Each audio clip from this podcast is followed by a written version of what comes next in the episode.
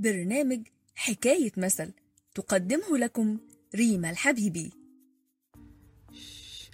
بس يا بنتي الحيطان ليها ودان.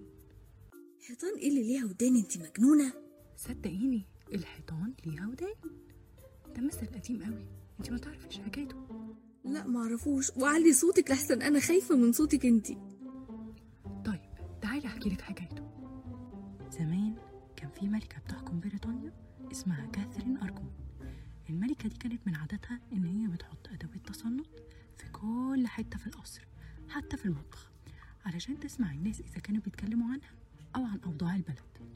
لحد ما الوزير بتاعها عارف وبدأ يقول للناس خلي بالكم الحيطان ليها ودان التصنت عموما عادة قبيحة جدا بس ما علينا.